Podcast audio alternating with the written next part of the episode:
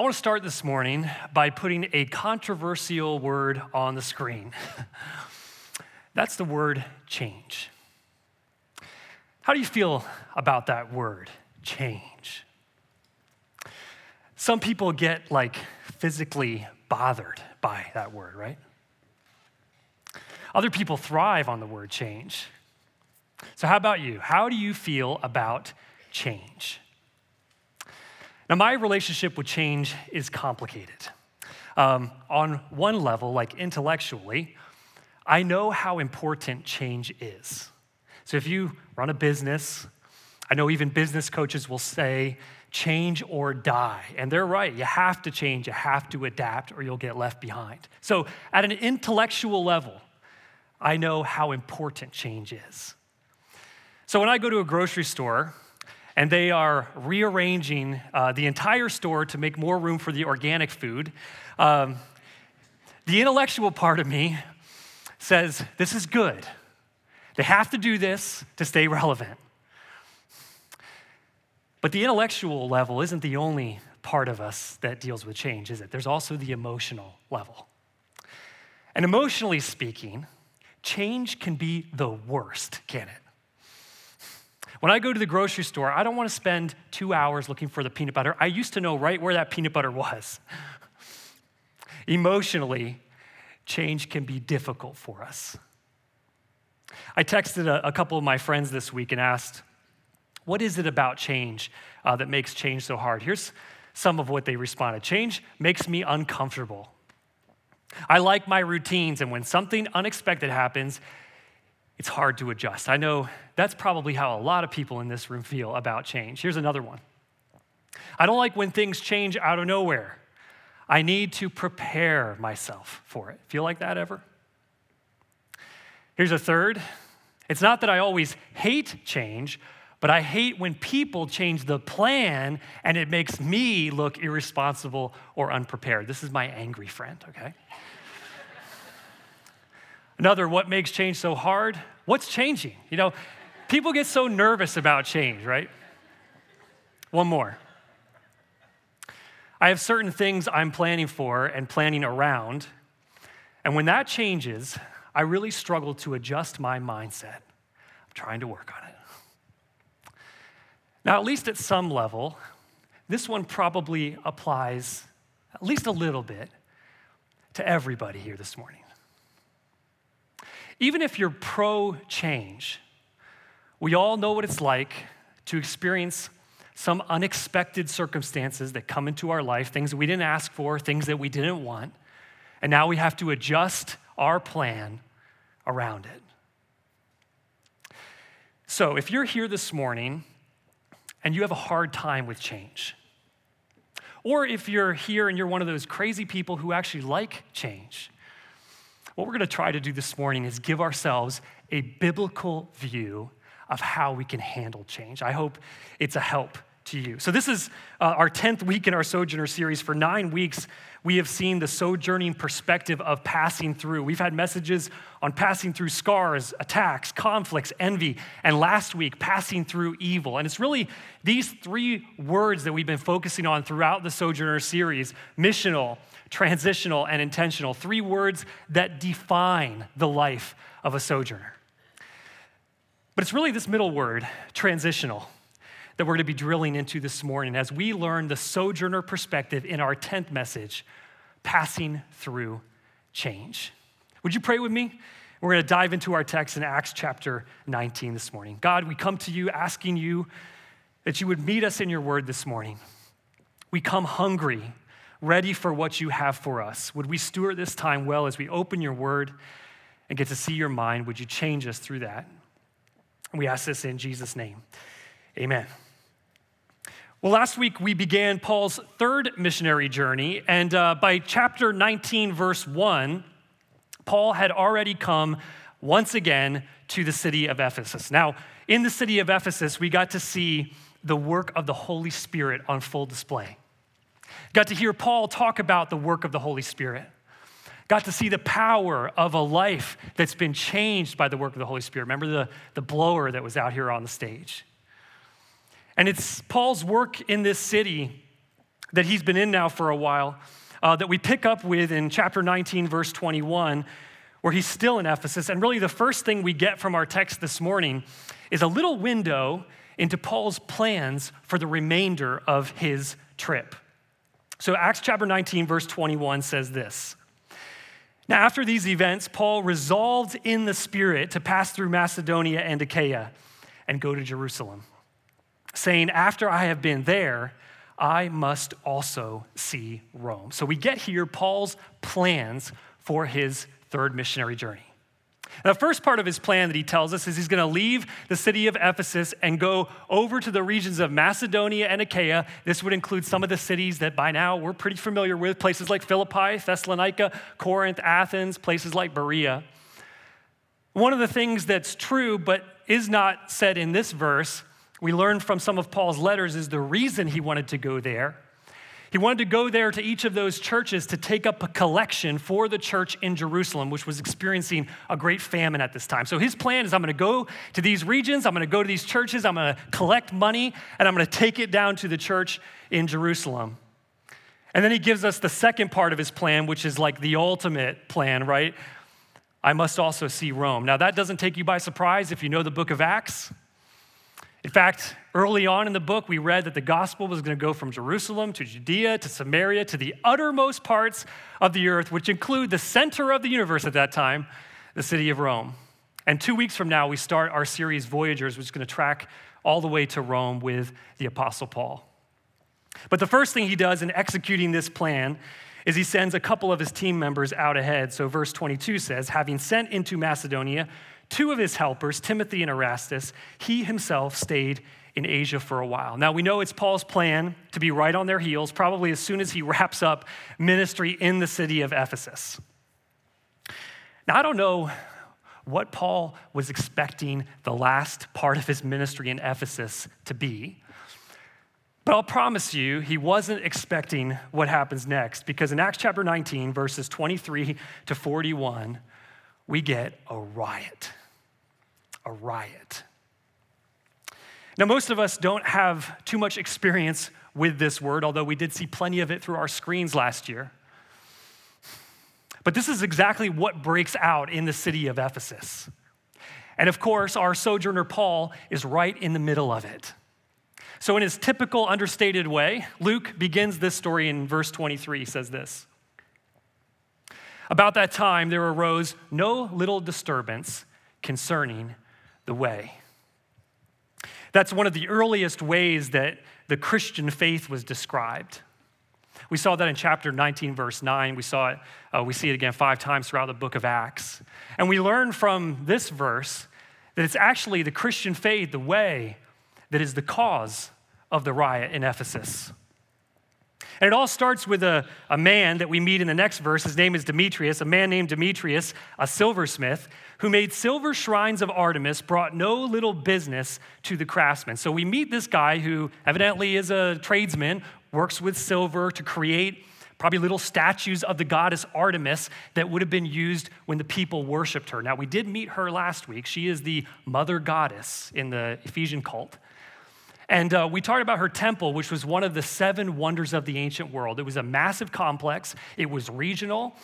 The, the, the worship of Artemis in this city and in this region was a big deal. So Demetrius rounds up some of the other craftsmen. These he gathered together, verse twenty-five, with the workmen in similar trades and said, men, you know that from this business we have our wealth. And you see and hear that not only in Ephesus, but almost all of Asia, this Paul has persuaded and turned away a great many people, saying that gods made with hands are not gods. And there's danger not only that this trade of ours may come into disrepute, but also that the temple of the great goddess Artemis may be counted as nothing, and that she may even be deposed from her magnificence, she whom all Asia and the world worship. And when they heard this, they were enraged and were crying out, great is Artemis of the Ephesians. Now, unlike some of Paul's opponents in the book of Acts, we can't fault Demetrius here for lying about the Apostle Paul. In fact, Demetrius basically nails the situation exactly right. Paul has been spreading this message of the one true God so effectively throughout this city that it's now disrupting their entire way of life. So what is Demetrius worked up about? It's really two things. The first one is the economic impact. So from our text, we see Demetrius makes a little money on the worship of Artemis. And every time somebody turns their life around and stops worshiping that goddess, that's money out of the craftsman's pocket. Now, this wasn't just for those local craftsmen or even the city of Ephesus. This was a regional phenomena. So you're talking about upsetting economic factors outside of even that city. But it wasn't just economic here. There's also a cultural problem that Demetrius has. There's a, a religious national pride going on here, which is why we see them chanting out, "Great is Artemis of the Ephesians." And Luke gives us a descriptor for how the people that are part of this riot are acting. He uses the word enraged, angry, out of control. Now, I've had a I've had a number of crummy jobs in my day, uh, things I wouldn't want to do again. A couple summers in a row, I cleaned out sewer pipes. You don't want to do that, trust me. Um, I also delivered flowers in downtown Toronto for a while, found out that was not my calling. But probably the worst job I've had was, this might be surprising, uh, was timekeeping for hockey tournaments. Uh, I used to make a little money on the side when I was in high school, timekeeping for these hockey tournaments that would go on at local arenas. And uh, one of the things about timekeeping in those arenas is that the technology in each place is a little bit different. So, you know, you got to familiarize yourself with the board. My little controller controls what happens on the scoreboard up there, the time that's left, the penalty minutes, the score, all the important things. And uh, the first couple games of those tournaments were usually pretty rough for me. Um, in fact, I would probably mess up everything, the time, the score, the penalty minutes. Now, if you know anything about most hockey arenas, the timekeeper's box is usually right between one team's penalty box and the other team's penalty box. So I'd have guys, if I messed up their penalty minutes, putting their head up over the glass, looking down at me, screaming at me, "My minutes are wrong," you know? And then this guy on this penalty box, if he happened to be in a penalty as well, would then put his head over the glass and be screaming at that guy because I actually helped this guy's team. It was chaotic. I remember multiple times the referees would skate up to the glass looking at me like, "What are you doing?" uh, I had teams sometimes at that glass, both teams, waiting for the decision, which score is right. I know what it's like to have people enraged at me. You don't want to mess with Canadians that are hockey, I'm telling you that. That's the emotion, probably times a hundred, that we see here in Acts nineteen. And this isn't just a couple blue-collar workers who have assembled themselves here. We get some idea, idea of the scale of what's going on in the next verse. The city was filled with confusion. And they rushed together into the theater, dragging with them Gaius and Aristarchus, Macedonians who were Paul's companions in travel. What started as just a few guys, now it's citywide. And this mob, this riot organizes itself, gathering up Gaius and, and what was his name? Aristarchus, and, and taking them to the theater. And, and not only do they organize by getting the culprits with them, they actually find a location. Now, don't make the mistake of thinking this is some little community theater. This is the theater in Ephesus. It's still there today. This is a place that seats twenty-four thousand people. Now, of course, we don't know how many people were involved in this riot, but Luke tells us this spread throughout the whole city. I imagine this arena is filled. This is about the time that Paul hears of what's happening down at the theater. No doubt he hears that he's actually the cause for the riot. He probably hears that his team members are down there against their will.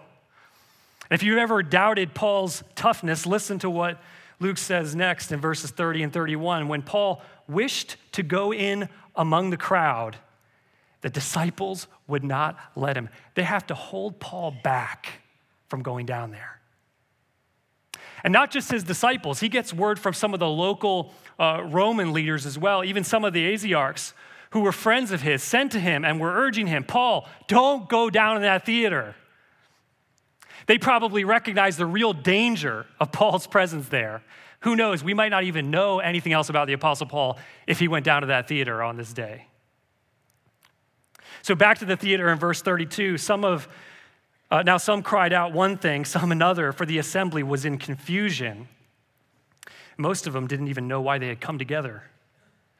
Some of the crowd prompted Alexander, whom the Jews had put forward, and Alexander, motioning with his hand, wanted to make a defense to the crowd, but when they recognized that he was a Jew, for about two hours they all cried out with one voice, "Great is Artemis of the Ephesians."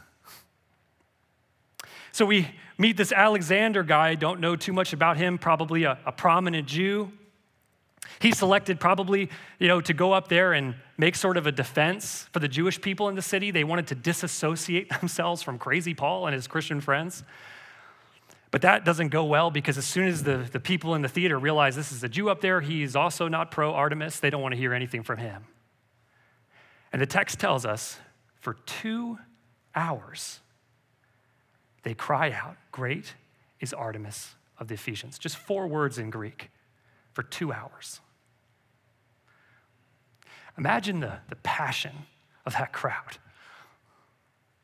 I moved to this area in two thousand eight. One of the first things I did was go down to a, a Phillies game. And then uh, a couple years later, my brother moved down to this area and I told him, "Dude, you gotta, we gotta go down to a Phillies game. It's unbelievable." And so we went down, it's probably two thousand ten, two thousand eleven. And uh, this was the time that it was, you know, hard to get tickets to the, the Phillies. I'm not sure if that's still the case or not. Um, but at the time, we had to pay thirty dollars to get standing room only seats. You know, you got there early enough, you got a table to lean on, which was what we did. We got there probably two, three hours early, as early as we could. And so we got a nice table to lean on, which was the way to do standing room only.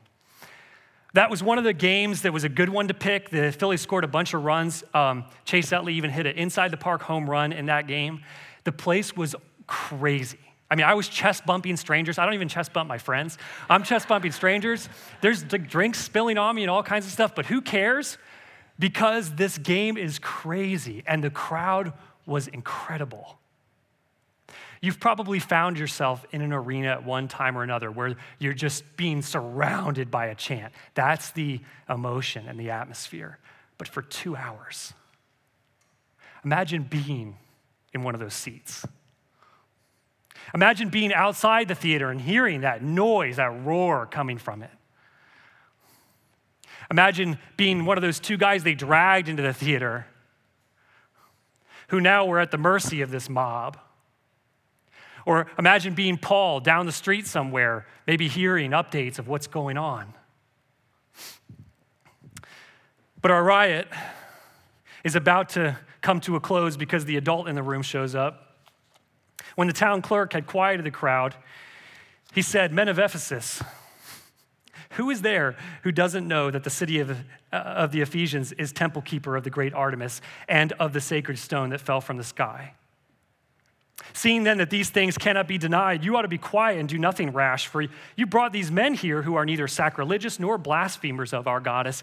If therefore Demetrius and the craftsmen with him have a complaint against anyone, the courts are open. There are proconsuls. Let them bring the charges against one another. But if you seek anything further, it'll be settled in the regular assembly, for we are really in danger of being charged with rioting today, since there's no cause that we can give to justify this commotion." And when he had said these things, he dismissed the assembly. So the town clerk brings some order to the chaos. He tells the crowd, hey, no real crimes have even been committed. And even if they have, there are legal processes to deal with them. Take it up in the courts. But his main point is this: Rome likes peace. And if we keep this up, we might find ourselves on the wrong side of Rome, which is not a place you want to be. And so the crowd disperses. Now, other than being another amazing story in the life and times of the Apostle Paul, this story also gives us some incredible insight into how effective Paul's ministry was. Think about it. How big of a splash do you have to make with the message that you're preaching that what you're saying is disrupting an entire area's economy? the way of life of the city of Ephesus was forever changed because of what Paul and his team preached. It's another illustration, among many in the book of Acts, of the power of the message of a God who forgives, which is a great reminder for us, church, as we head into the summer. We got all our camps coming up. We have our block party trailers. We're still preaching that same message of God's forgiveness, and it still can have this kind of impact, maybe not a riot. It can still have an incredible impact among the people that receive it. Some of you out here today know what one person who believes the gospel can do in a family. That's why we do day camp. That's why we do power camp. That's why we do camp Uh, camps at the church. That's why we do the block parties. We can make a difference in the lives of people and families through the gospel of Jesus Christ.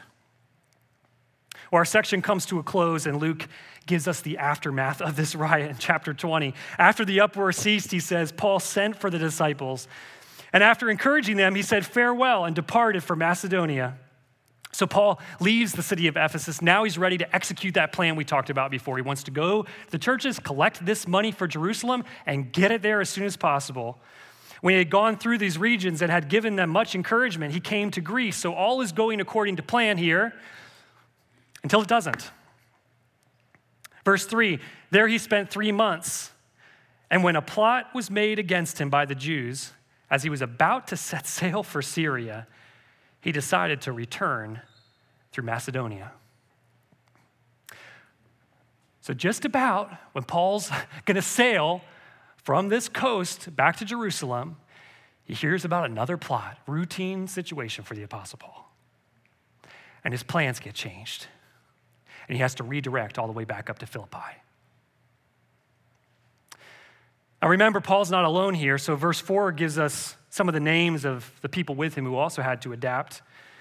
Sopater, the Berean son of Pyrrhus, accompanied him, and the Thessalonian, and of the Thessalonians, Aristarchus and Secundus, and Gaius of Derbe and Timothy, and the Asians, Tychicus and Trophimus. These went on ahead and were waiting for us at Troas. Did pretty good with those names, right? Practice that. Verse six, Paul says, Luke says rather, that he and Paul joined them. We sailed away from Philippi after the days of unleavened bread, and in five days we came to them at Troas, where we stayed for seven days. Now, I purposely read through that last section pretty quick because I want us to kind of get a little sense of the whirlwind of Paul's life right now. Now, Pastor Chris is going to be back next week. He'll take us the rest of the way to the third missionary journey, all the way back to Jerusalem. But Paul at this time has a crazy life. I know what we read today is just a little snapshot in Paul's life, but it's a pretty good representation of the kind of crazy, chaotic life that he lived, a life filled with change. Now, someone who has a difficult time with change sometimes, I gotta tell you, I feel for the Apostle Paul. You'd be hard-pressed to find somebody in the Bible who had to deal with change more than him. In fact, change is one of the constant themes that we see throughout the Sojourner series. For ten weeks now, we have been tracking this little red dash all across the Mediterranean world. How many times have we seen Paul's plans adapt, redirect, alter, change? I skimmed through chapters thirteen through where we got today this week, looking for any time I could find where Paul planned something and it was changed. Here's some of the things I found just in the Sojourner series chapters. John Mark deserts Paul's team. Religious opposition drives Paul out of Antioch. Paul and Barnabas flee Iconium under threat of stoning. The Spirit does not allow Paul to enter Bithynia. Paul responds to the Macedonian vision. Paul is stopped and imprisoned in Philippi. Paul and Silas flee Thessalonica overnight. Paul's spirit is provoked within him to enter Athens. Each one of these instances, Luke explicitly details how it was different than what Paul planned to do. And that doesn't include all the stonings, all the beatings, all the trials, nor does it include what we already read today in chapters nineteen and twenty. And this is not unusual for Paul. In fact, we could make this list longer if we zoomed out and looked at his life pre-missionary journeys. You find things like his conversion and his blindness and some of the early redirects in his ministry. We could expand this list if we look past the missionary journeys to shipwrecks and plans to go to Spain that never materialize. It's safe to say that the life of the Apostle Paul was one long series of ongoing, unexpected, continuous changes. Whether responding to something outside of his control, trying to, trying to follow his own developing convictions, trying to discern and follow the will of God, Paul's life is constantly, constantly, constantly changing. So let's talk about your life again. Have you ever experienced a change that was hard for you? Maybe like the Apostle Paul, you had some plans for your life. Something unexpected came in. You had to redirect. Maybe you had some financial moves in mind. Gonna put some money together here, move that over here, change it over to this account, I'll purchase this. After that, I'm set up to get this next. And then the A C breaks. It's three thousand, four thousand, five thousand. This is not part of the plan. Maybe you had plans to start a family. You get the career, move in the right house, got the right neighborhood, finally got your hours squared away, husband and wife, now we're ready to have kids. But it's been years, no kids. Maybe you've gone through a season of your life where there was unwanted change, a retirement that is not as advertised. There's things about your life now that you planned years and years ago that are so much different than what you anticipated. Maybe you're a student in here and it was supposed to be the best year ever, but your last year of school was a nightmare. Maybe you're a parent of a student who had a tough year this past year and you think, I don't know if I could have gotten through what they went through. Maybe it's other changes in your life, changes to your aging parents, changes in your business, changes to your health. Unwanted changes, unexpected changes, difficult changes. And along with that, now you're facing all the emotions that go along with those changes. Discouragement, confusion, frustration, even anger. Well, as hard as change can be, and believe me, I, I get it. Also believe Paul has something he can teach us about change. Do you know that one of Paul's letters was almost certainly written right in the time frame of Acts that we read today? Probably right at chapter twenty, verses two and three, he writes one of the letters that you know well. What letter is that? The book of Romans. Romans was written right in the chaos of changing plans. And right about halfway through that book, Paul gives us what I think is his secret for how he dealt with so much change in his life. Listen to the words, you know them, from Romans eight twenty-eight. And we know that all thing, that all, excuse me, we know that for those who love God, all things work together for good, for those who are called according to his purpose. Now, I know if you're a Christian, you probably read this verse a hundred times. You probably see it on social media all the time. You might have this verse hanging in your home somewhere. We even used this verse last week during our church family talk. But here's a question I have for you this morning. Do you believe this verse?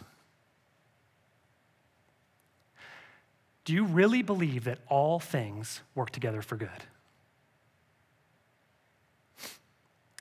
I uh, sometimes picture Luke, who wrote Acts, of course. He was with Paul a lot. You know, he traveled with Paul Uh, the first time Paul went to Philippi in Acts sixteen, he's with Paul when Paul travels from Philippi down to Jerusalem. In our next chapter, he's with Paul again from Jerusalem to Rome, chapters twenty-seven and twenty-eight. He spent a lot of time with Paul. I imagine Luke watching Paul,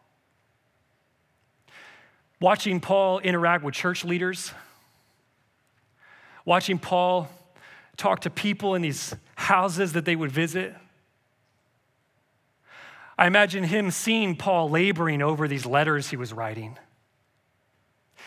Maybe learning for the first time as Paul's writing some of the things Paul went through when Luke wasn't around.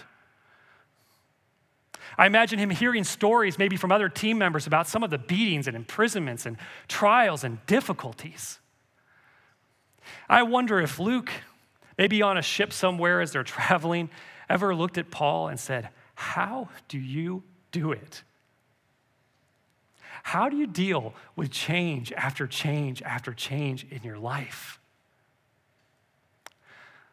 I really believe the words of Romans eight twenty-eight will come out of Paul's mouth. All things work together for good. All things. I think Paul really believed this. Even after imprisonments, after beatings, after trials, all things work together for good. There's three words I use to describe this verse. The words, God's got it. Now, we are a church that uh, prides ourselves on taking the Bible literally, don't we? We like that about us. Is Romans eight twenty-eight, is God's got it, something that you take literally in your life? All things work together for good. That means every bill that comes across your desk, every career move that you don't want to do, every call from your doctor, every broken relationship in your family, all things work together for good. Do you believe that? I keep asking you if you believe it because I know how hard it is for me to believe it, which is one of the reasons I'm always looking for people in my life who are living this out before me that I can watch. We have all kinds of examples of that in our church, trust me. But I saw something online recently. Um, I had a friend in college, Chris Griffin, he's the best man at my wedding. I told a story about camping a couple weeks ago, maybe a couple months ago. Uh, two of the brothers from the Griffin family were on that trip with me. And uh, there's a family I got to know well. They had nine kids in their family. Uh, nine brothers and sisters. They had a big old house in North Carolina. Dad was like the county commissioner and big builder and developer in the area. And um, so I go down there. The family's kind of a big deal. I got to know all the all the different, different siblings. But I saw a post a couple months ago from Chris's oldest sister about one of her kids. She put this out in desperation. Nahum is being airlifted to a hospital after a fall. Please pray. Now, as a parent, those are tough words to type out, aren't they? That's not a message you want to have to post on your social media.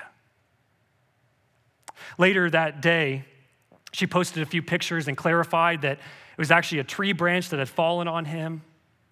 He was unconscious. The doctors were very upfront with her from the beginning that this child might not pull through. If he does, you may have to make decisions about whether you keep him alive.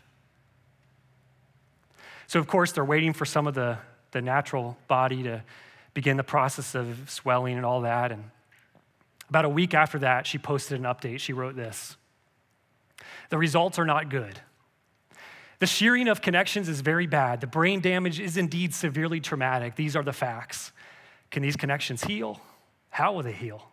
How long will it take? These are the questions. Only God has the answers. We must wait and see how God unfolds his plan in Nahum's life and brain. Nahum's recovery or lack thereof is literally in God's hands, but there's no better place to be. It's ours to wait and watch and pray and trust." And then she wrote this: "The doctors and nurses say they have seen patients in his condition improve and be rehabilitated to varying degrees of ability. They have seen others who haven't improved or recovered any quality of life. There is no ability at this point to predict what will happen.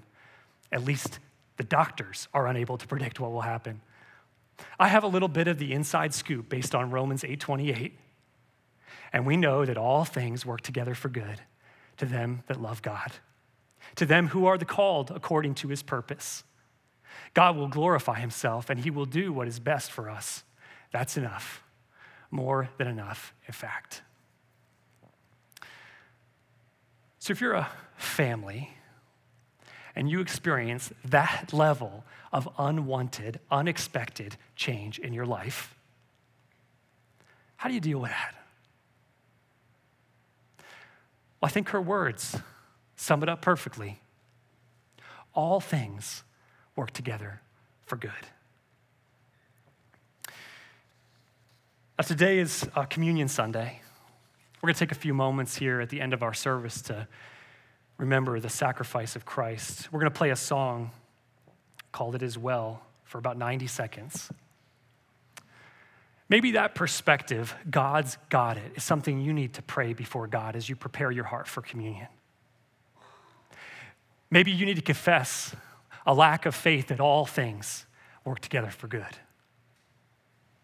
I don't know what you need to pray as you prepare your heart, but take a few moments, talk to the Lord about whatever's on your heart, and then we'll take communion together.